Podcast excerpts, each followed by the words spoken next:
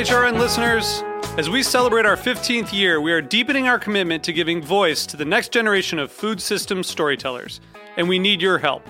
Our internship and fellowship programs help activate new possibilities for underrepresented and underestimated young people through experiential journalism, audio engineering, and production training. Through these unique programs, HRN helps food equity stewards build essential workforce readiness skills that expand their potential and foster economic mobility. Please consider supporting these critical programs. And with a minimum donation, you can be entered to win a dinner for two at an amazing restaurant in one of eight cities and tickets to a concert at a great venue in one of those cities. We have incredible partners across the country who have donated, as they also share our passion for helping to educate the next generation of food systems storytellers. Check out heritageradionetwork.org slash 15 to donate and enter to win today. That's heritageradionetwork.org slash 15 to donate and enter to win today. And make sure you donate before March 31st. Thank you. Today's program is brought to you by Whole Foods Market, a dynamic leader in the quality food business, a mission driven company that aims to set the standards of excellence for food retailers. For more information, visit WholeFoodsMarket.com. I'm Mike Echo from Food Talk. You're listening to Heritage Radio Network, broadcasting live from Bushwick, Brooklyn. If you like this program, visit heritageradionetwork.org for thousands more.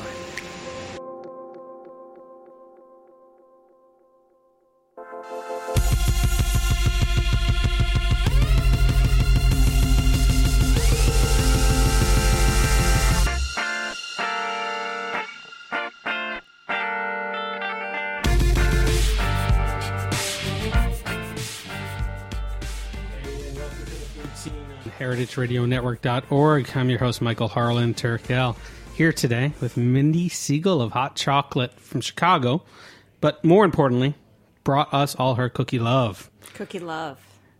I'd like to note again the the theme music at the top of uh, you know my show is actually by Cookies the band, so it couldn't be more appropriate that you're here. Yeah, it would either be that or Hot Chocolate. Hot band Hot Chocolate. We'll we'll see what we can do next. I bet you there's a band named Hot Chocolate. no, there We'll- is. Oh yeah. Uh huh. It's funky. I can feel like I, feel would like it's sing the song, but I'd be embarrassed. It's not the band is not Hot Chocolate. But they do have, or, or, I don't know. It's something. Yeah.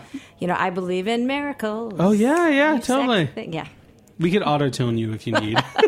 but thank you so much. This this book that it was really hard to read for this reason because I wanted every single thing in there. The the images, the recipes, everything, even the storylines behind it not only makes me so nostalgic for cookies but makes me currently and contemporarily excited about the state of cookies. State of cookies. the state of cookies. I'm bringing them back. as you should. I'm trying to say. I think like cookies are the new cupcakes. Let's just say cookies are cookies and Cookies they'll be here forever. Man, they're like the best. And you know, your your childhood it wasn't about gourmet cookies. It was about those Nabiscos. It was about Nilla wafers. It was about waffle cookies. What what were your go tos? Uh, what were your pantries Well, like? I'll tell you. First of all, Chips Ahoy, the best dunked in milk, and they're so good. And then the milk is so good. So yeah, I guess that's you know Christina Tosi why she came up with cereal milk. But it's the same thing. It's like cookie milk. It's a new thing. Um, I loved, you know what? I cannot think of the name of the cookies. Maybe you can think of them, but they're those cookies that were like, they were like little cakes, and then they had marshmallows in them. Were they like Mal- Mallomars? Yeah. Oh yeah, I know Mallomars. I loved those. I used to give those to Santa. yeah, Yeah, he ate them. He loved them. yeah. I don't know what that was. Windmill cookies. I don't know windmill cookies. No, No. Oh god, they're so good. They're like these. They're very, very crispy, almost like shortbread ginger cookies, and then they have sliced almonds in them, and then they're glazed. I don't know what that's all about, but they're so good. See, I, I remember some of the crappier ones, like Dunkaroos, which I wouldn't Yeah. even call cookies. Okay, you and I are not from the same Yeah. state. no idea what Dunkaroos. Yeah, well, I think uh, there's a Midwestern tradition of cookie making and baking, and it, it's passed down through generations that I, I don't believe was in the same vein on, on the coast. And um, what were those familiar recipes? because you guys are eating granola. New York's not a granola kind of country. I'm I talking mean, about California, that coast. We uh, Yeah. we we had things like Keebler elves and Dunker. Oh no, uh, we had, and, uh, we had yeah. Keebler elves and uh, yeah, like, Magic like Middles. fudge stripes. Yeah. fudge stripes are good, yeah. right? So you keep these all logged in the back yeah. of your Did you have Pepperidge Farm? Oh, absolutely. Yeah, see, I'm I'm a Pepperidge Farm girl, and that's why I have Milano cookies in my um, in my book. And you know, when we were when I've been making Milano cookies forever, and when I was doing the recipe for the book, I'm going to tell you I'm going to tell you a secret. Okay, you can't tell anybody. No, no, because So, no one's listening. You know, we're discussing the table of contents, and I'm like, we definitely have to have Milanos. Definitely. And I'm talking to my food writer, Kate, and we're talking, and she's like, yeah, totally, for sure. We're going to do them. I'm like, I've been making them for years. Just want to, I'm letting you know this before I tell you the other thing. And then all of a sudden, Food 52 did a blog about Milanos. And I was like, oh no, what am I going to do? They did it. But I was like, I don't care. I'm going to do my own way. So I do it my own way and I whip hot fudge and that's my frosting in the middle. They're so good. And I was talking about them once somewhere. Some somehow the woman from Pepperidge Farm that does the marketing found out that I was made them in my book and she sent me a case of milk chocolate is so dangerous. Yeah, I, So I- I, wonderfully mean, dangerous. it's like you can't not eat a bag of Pepperidge Farm cookies. Yeah. You, I I mean, it's, it's not fair. So when you were younger and you ate all these things, did you try to amp it up then? Where you're like, this Milano's good, but it needs this, Yes. or yeah, what Yeah. would you do? Well, I'll tell you by mistake. I did it because I am, and I openly talk about this, so it's okay. You don't have to feel sorry for me. I'm dyslexic, so I and I was gra- and not only am I dyslexic, I was one of those winners when I was growing up. I'm dyslexic, and I was grounded all the time. So my mom was like, "Well, you can cook, even though you're grounded. You can be in the kitchen. It's the only other room you can go in." And um, when I was when I was 13, my mom bought me a professional series KitchenAid, and I started making cookies. But I couldn't understand the recipes, so I was like, "Fuck it, I'm just going to make up my own recipe." And I somehow had this knack of figuring out how to make something through. I looked at the picture and I, I could see what I needed to do. And I think a lot of it is by way of uh, uh, Julia Child and um, the Frugal Gourmet. I don't know if he was out here, but um, I, I, I really taught myself. I think a little bit of it came from you know your father and and, and jazz.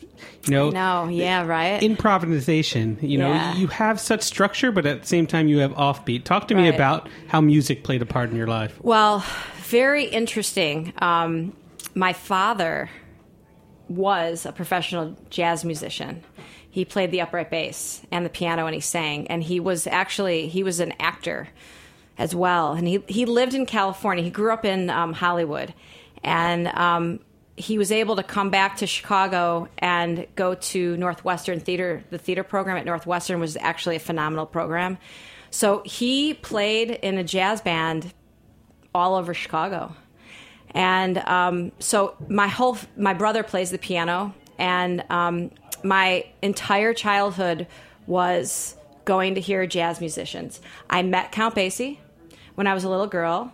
I mean, it's pretty cool. That's awesome. Yeah, it's pretty cool. I mean, I've seen Mongo Santamaria. See, my very much into Latin jazz, and I think that the reason why I love Latin jazz so much is because Latin jazz has no has structure, yet goes off on tangents and almost like trance-like. And um, I also worked for Charlie Trotter. So Charlie Trotter's a huge Miles Davis fan. And um, I think he talks a lot about um, jazz and improvisa- improvisation in food and, and in dining and the whole experience. And, um, you know, I just I think that's where I got it from.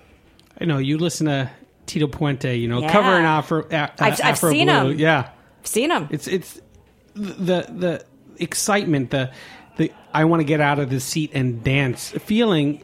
It's so similar to how I feel about cookies. I, I have to tell you, not to ta- not to not talk about cookies, but my parents in the '60s were friends with these um this these two Latin cou- this Latin couple, and they taught my parents how to um, Latin dance. And so my parents, when they were younger, they used to go to Latin. Um, like dance parties, and I don't know if you know anything about Latin, Latin dance parties, but they're wild.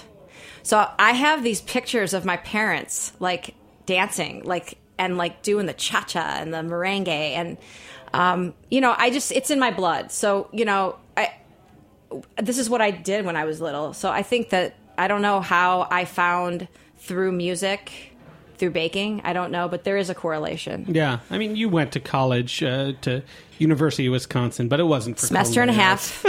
Semester and a half. I did that with multiple colleges. Eventually, found food in some Yeah. way, but y- you always wanted to cook. cook, Yeah. and you went to Kendall. Uh, went to Kendall. I was an awful student, and um, so I went to junior college my first year out of uh, high school. And I just happened to go to Kendall College, and it was the first year that they had the culinary school. And I was like, I'm going to go to school, and then I'm going to go to culinary school. And one day I was walking to one of my classes in Madison, and I saw the bus, and it said Chicago. And I was like, I don't even know what happened, but I got on the bus and I went home and I, I, I was at home and my parents came home from work and they're like, What are you doing? And I said, You know, I'll tell you what I'm doing. I'm going to culinary school. And they were like, Okay. They were cool. They were really cool about it. I I know there are hot dogs and uh, Italian beef sandwiches and giardiniera. I mean, what what are Chicago's benchmark foods? Hot dogs, pizza. Well, we, we can debate this whole pizza and deep dish thing. I know. Um, you know, I, I, I think steak, steak joints, really big on steak. Um, barbecue, believe it or not, south side of Chicago, west side of Chicago, great barbecue. I mean, you had wonderful chefs. And I'll tell you what else we have. Yeah. Sorry, you just made me think of it. We have wonderful, wonderful ethnic food because Chicago is. I don't know. Have you ever been to Chicago? I have. Don't ask me if I remembered it. Okay, fine. Okay, that's cool. You, it's fine. Um, we we have our Chicago is like comprised of, of little neighborhoods, and each neighborhood is very ethnic. So we have phenomenal Mexican food, phenomenal Thai. I mean, really, some of the best Thai food. We've got great Polish food, phenomenal, and we have great soul food so we have all these different things. Chinese food. I mean obviously every every city has great chinese food but um, you know so we really have our our ethnic food is really where it's at. Unfortunately we do not have good delis which is the only only thing that we're missing. And did you have good dessert bars? we do, well not until hot chocolate often. I mean, you had gr- you had great chefs in New York, like Rick Bayless, uh, um, no, that's chicago. Chicago. Sorry, uh, um, obviously Charlie Trotter. yeah. Uh, Alinea Open, Grant Achatz. Uh, There, there was a paul lo- kahn Paul Kahan is Yeah. wonderful, and so you had these very talented Gale people. Gand. yeah i'm just yeah we got No, keep- keep yeah them no no coming. there's some really good chicago because chefs. Chicago sometimes gets lost in the greater scope of the American culinary world, but there's such a foundation there and such a wonderful city of people. How did you navigate through different restaurants and different chefs to find yourself at Hot Chocolate today? Well, uh, two. There's three instrumental. Well, four. I'm going to keep going, but um, I, let, let's talk about Charlie Trotter for a second because I think it's really important to um, recognize him and um, notice or take note of what a wonderful chef he was and how iconic of a man he was. And I was lucky enough to work for him. And it's not so much the food that makes him iconic, it's his mentality and the way that he sort of um, puts something in your mindset, and that's excellence and the pursuit of excellence. And I, I have to tell you, I, I, I take that with me wherever I go, and I try really hard to teach that to my staff that the pursuit of excellence, and this is the truth, there are very few people that are excellent at their craft, and there's a lot of really good people, and it's your choice to make the decision about what you want to be in your career. And I think he teaches you that, and it's like you're either in or you're not. And if you're in, you're a lifer. And I really, I, it, it, he was wonderful. I, I, I adored that man. Really respect him. But I was very lucky to work with a man. Um, his name is Michael Kornick, and he owns a restaurant called MK right now. And um, Michael is a phenomenal chef, but he's a phenomenal restaurateur. And what makes him so great is that he teaches his chefs how to run a business. And so many people out there are great chefs, but none of us know how to run a business. And he teaches you the big picture. And there's a big picture in this industry. And it's really hard to get that when you um, are just thinking that you're supposed to be creative. Because it's not just about being creative. That's one part of it. So um, he was great, and then I had a great pastry chef who taught me, and and that I well two I'll say. One, one was Judy Contino, who unfortunately not a lot of people know who she is, but she owns a bakery in um, Chicago called Bittersweet, and she's fantastic, and she taught me the discipline of pastry and how important it is to be thinking about whatever it is you're thinking about. I mean, I you know I can go on forever about her. She's really great, but um, you know Sherry Yard. I, I worked with her for a very short period of time, and not on the level of student and mentor, but um, she's man, I love that woman. I don't know if you know her, but she's she is. I'm telling you, she is the mother of pastry. She's really talented, and she's very um, kind-hearted, and um, I learned a lot from her. As I feel like all good pastry chefs or cookie chefs should be.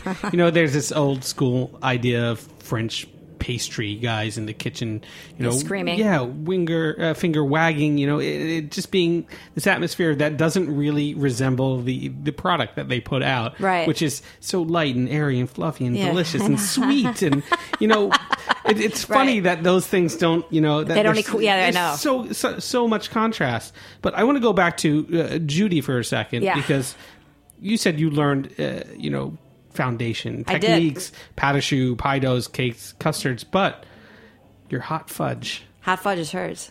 Tell me about what makes hers and now yours I mean, so it, special. it's just you know, in your life, in your career as a chef, you accumulate a repertoire, and your repertoire becomes like your book or your standards, and you go on and you teach them to somebody else, and then they teach them to somebody else, and sometimes you come across a recipe that someone teaches you, and it's like I, I, can't make this better.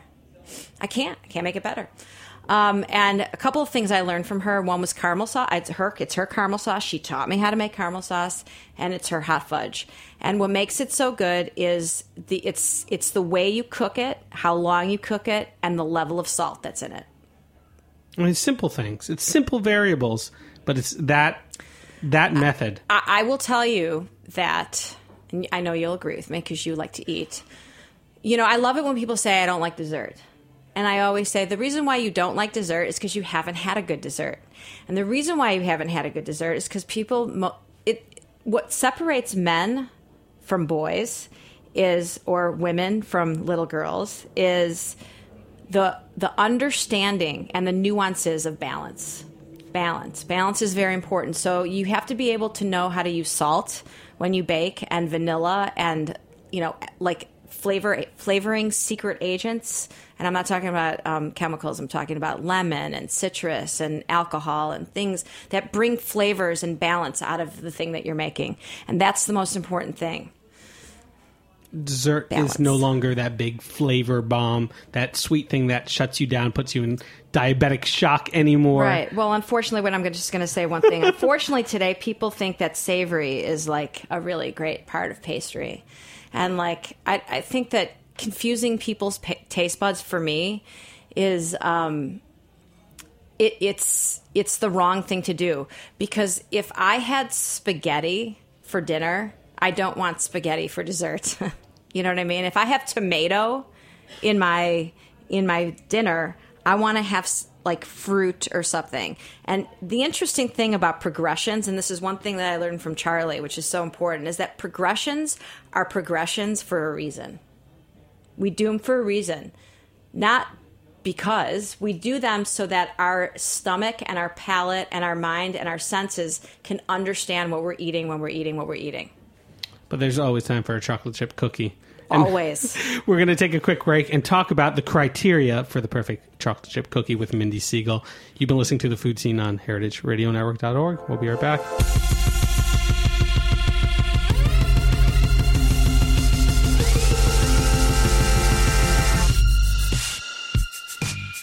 Today's program has been brought to you by Whole Foods Market. Are you a locavore? Our Northeast regional forager for Whole Foods Market sure is. She spends her time traveling around the New York City metro area sourcing the best new or interesting artisanal and handcrafted local products for our purchasing teams at the local store level.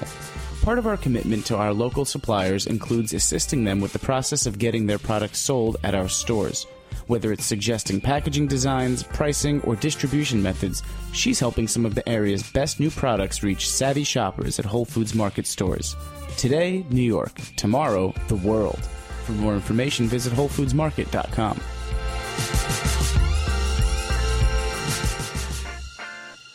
And welcome back to the Food Seen on heritageradionetwork.org. I'm your host, Michael Harlan Turkel. Here again with Mindy Segal of Hot Chocolate in Chicago. And, you know, we, we've been giving you a lot of cookie love, which is the name of this wonderful book that I'm holding as well. But the chocolate chip cookie is the meter of a good pastry chef. You have to be able to nail that. Otherwise, all the rest of the stuff is, is for naught. If you can't make a good chocolate chip cookie, who are you in this world? so, what is the criteria You for. deserve to go on that planet called I can't make a chocolate chip cookie planet. Yeah. And you have to just eat gruel and terrible, you know, stale butter cookies. Uh huh. Totally. What is the criteria for a perfect chocolate chip cookie?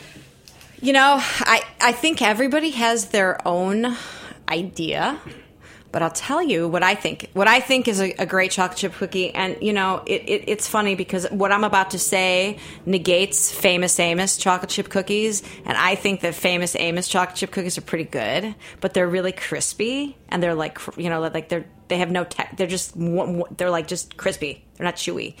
But I love a chocolate chip cookie that has the right it's like that proportion and the cho- it's like first of all the chocolate's really important.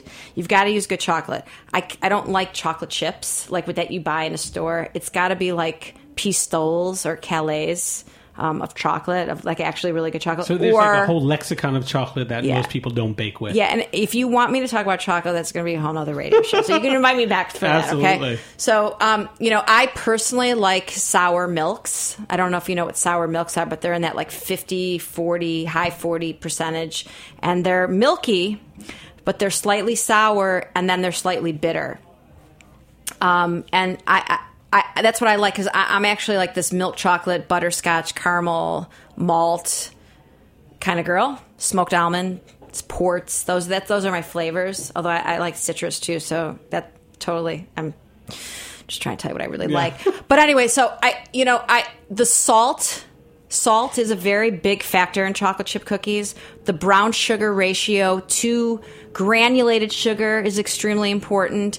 I love it when a chocolate chip cookie has like a crispy, a crispy um, outside, but it's kind of soft on the inside, and the chocolate is like still melted. That's why it's really important that you use regular chocolate. And the you know it's like it's it, it's the art of baking cookies. What, what happens is that you scoop your cookie, you drop the cookie. It's like a drop cookie. You get it in the oven, and it rises, and it rises, but it's still raw in the center, and then it falls. And so you have to get it toward totally at the right time that it falls and crinkles and then it's good. And I actually like a chocolate chip cookie that's not perfect. So I don't want it to be perfectly round. I actually want it to be misshaped. I, I, sometimes I like it, and I bake them when they're on just a plain sheet pan with no. If you bake it on a sheet pan that doesn't have parchment paper, sometimes the outer sides will like brown a little bit, and I actually like that too sometimes. So it just, I mean, it kind of just depends. You get such character in every, Yeah. every in every bite, every crunch, every, right, right. And I also like it when you there's like that essence of vanilla extract. You know what I'm talking about? Or sometimes like I like it when there's whiskey in there, or I like it when there's like a little bacon in there. You know, I mean, because I, I make bacon chocolate chip cookies too. So I, you know, it, it, it really just depends. I, I- you know, it's hard to. Uh, it's hard to come up. I, I, I don't like ones. I don't like cookies that are mounded, that bake mounded, because then there's something actually wrong with the cookie dough. Well, we're talking about the drop cookies, but you also have bars, sandwich cookies, shortbreads, thumbprints, spritzes, twice baked. I mean, you, you, you cover the large world of, of what cookies can represent. But again, with these little improvisations, these riffs on traditional ideas, uh, hot chocolate itself, uh, what is its slogan? Modern twists on traditional classics. oh, the book. Well, well, the, the restaurant in general. Oh yeah, or your, your, yeah. That's that's my style. I I really, I mean, honestly, I I really like to take the ordinary and make it extraordinary. I don't try to fool people with food. So if I'm cooking you macaroni and cheese, I want you to think it's great macaroni and cheese. If you're getting a burger at my restaurant, I want um, I want it to be a great burger. So if I'm making panna cotta, I want it to be great panna cotta. And very simple. I don't like do avocado panna cotta. I don't do, you know, like chocolate panna cotta. It's panna cotta with fresh cream and great vanilla, and that's what you taste with fruit. If I'm making creme brulee, it's creme brulee. Beautiful creme brulee, silky, silky custard, little, you know, like a like a little layer of caramelization, and the ratio's right. And it's the same thing with cookies. If I'm making you, you know, if you're getting sandwich cookies, to me, I think sandwich cookies are like a dessert they're like they're like the perfect dessert in a cookie. So it could be banana cream pie. So it's vanilla wafers with you know banana filling and butterscotch, and you know if it's um, you know like a well I call them Black Sabbath Oreos, but um, you know then there it's like a mint pie or like a Frango mint. Frango mint was really popular in Chicago with um, with Marshall Fields. That was like one of the candies that they sold. Um, I want to get you excited. I want to get you like back in your childhood. I want to get you back with your grandmother picking rhubarb. You know, I want to get you going. But I think you also like that angsty teen because let's go back to that Black Sabbath. Yeah. I mean, it, it's not. I just... have a tablespoon of uh, I have a I have a tablespoon of metal left in me. Yeah. That's what I, yeah, because I'm I'm actually really square now. Yeah, but you still have uh, what are they? Best friend cookies. There's a little motorcycle riding, you Yeah. know, badass in you Yeah. from there too. What what was I used that to ride a cookie motorcycle. about? Yeah, um, the best friend cookie is. Um, it, it's just it's a it's just fun. I because I, love malt and coffee um, together, and it's a memory that I have. I used to ride a motorcycle, and in Milwaukee, there's this cafe called um, it's called um, what's it called? Why am I? I'm I'm having a brain fart. Fuel. Thank you. I love you. Read the book cover yeah. Okay. Okay. Yeah. Fuel Cafe, and um, I would ride up there with my boyfriend at the time, and we would go get coffee, and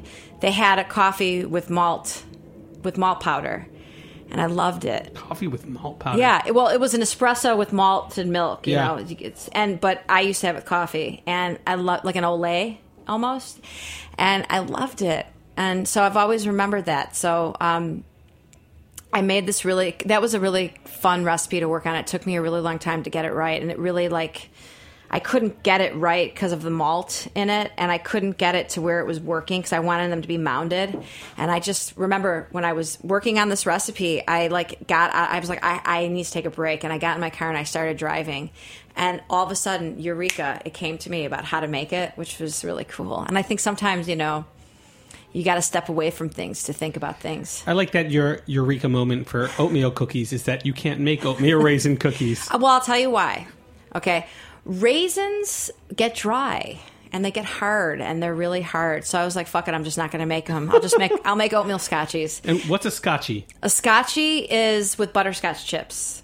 So it's an oatmeal cookie with with butterscotch chips. Yeah. It's exactly what it is, and those are so awesome. Those are that's one of my favorite recipes, and it's a cute story because it's my my bar manager. I had a bar manager. He was for seven years. He like opened the restaurant with me, and he has he told me that uh, he he wanted me to make him cookies one day, and he was like, "Will you make me oatmeal scotchies because they'll remind me of home."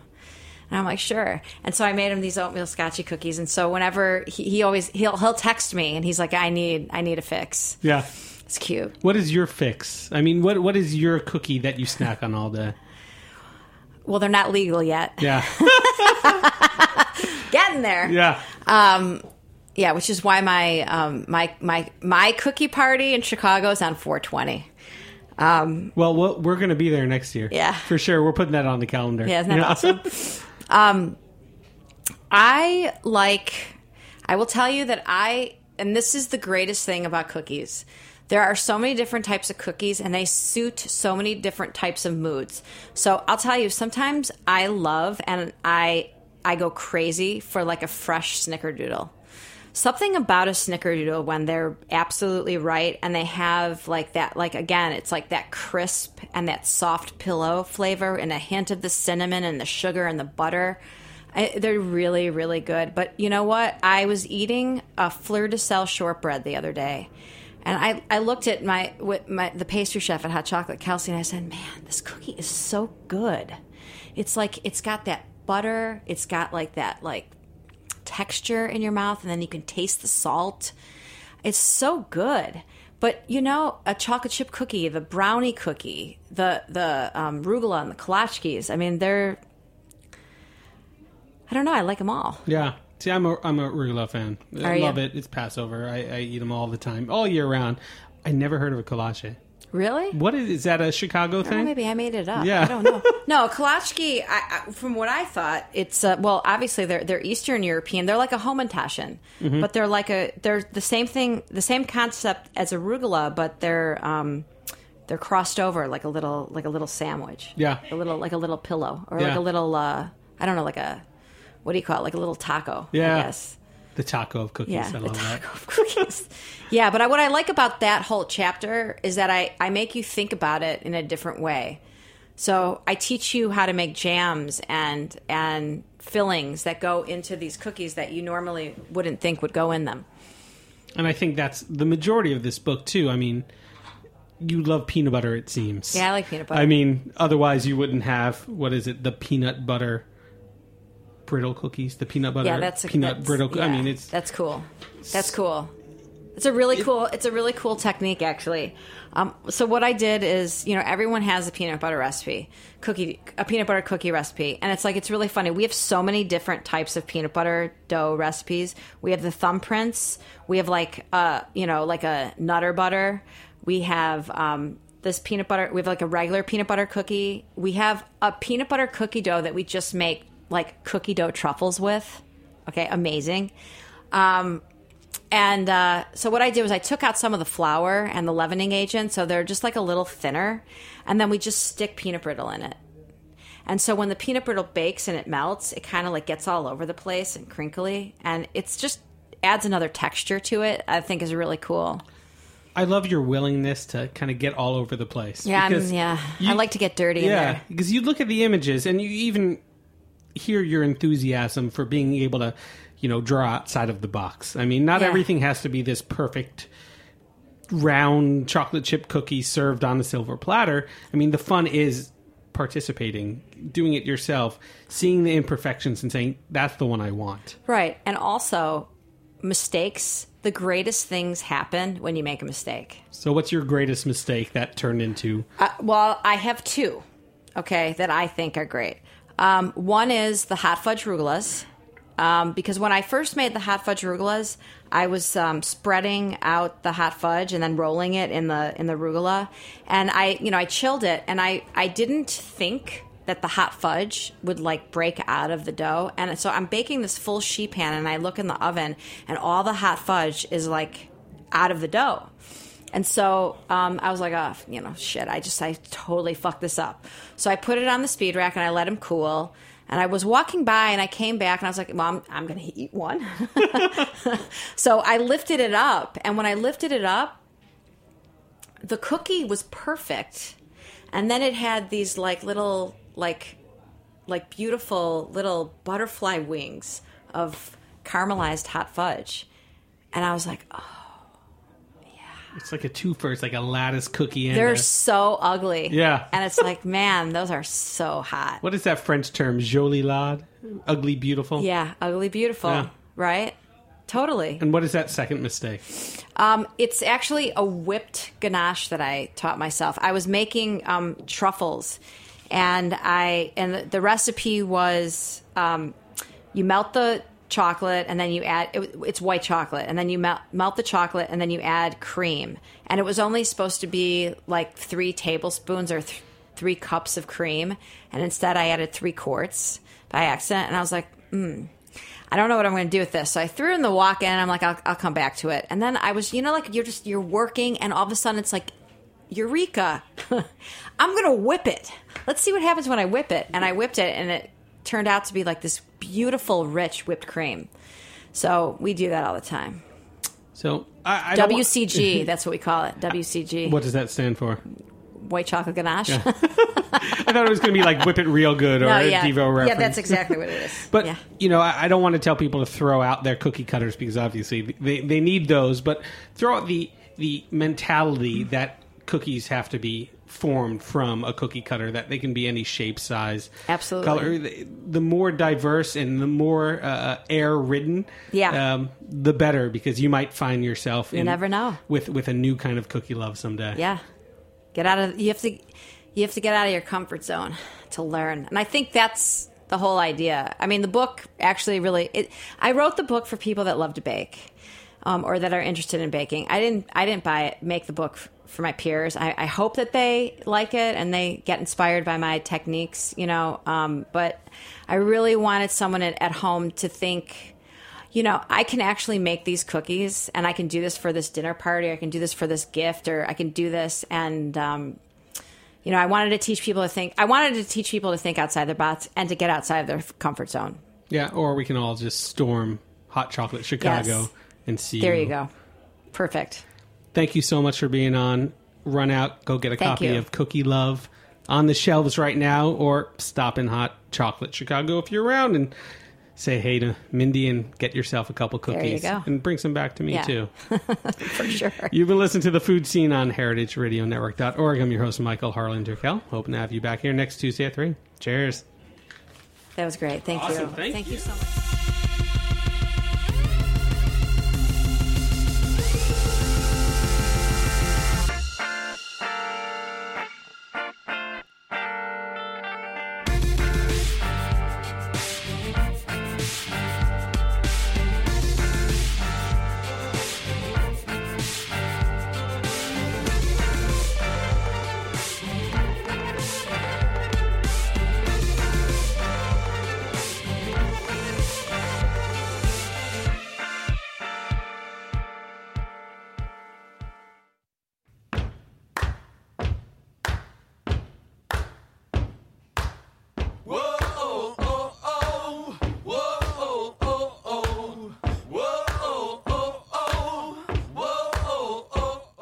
For listening to this program on heritageradionetwork.org.